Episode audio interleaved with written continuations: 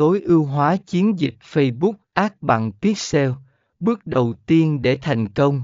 Phần 46B phân tích những điểm mạnh và học hỏi từ các ví dụ những ví dụ trên cung cấp những điểm mạnh quan trọng khi sử dụng Pixel và các bài học quý báu, theo dõi và tối ưu hóa sử dụng pixel để theo dõi hành vi của khách hàng trên trang web và tối ưu hóa chiến dịch dựa trên dữ liệu thu thập. Retargeting Sử dụng pixel để tạo chiến dịch retargeting dựa trên hành vi trước đó của khách hàng, giúp tăng khả năng chuyển đổi.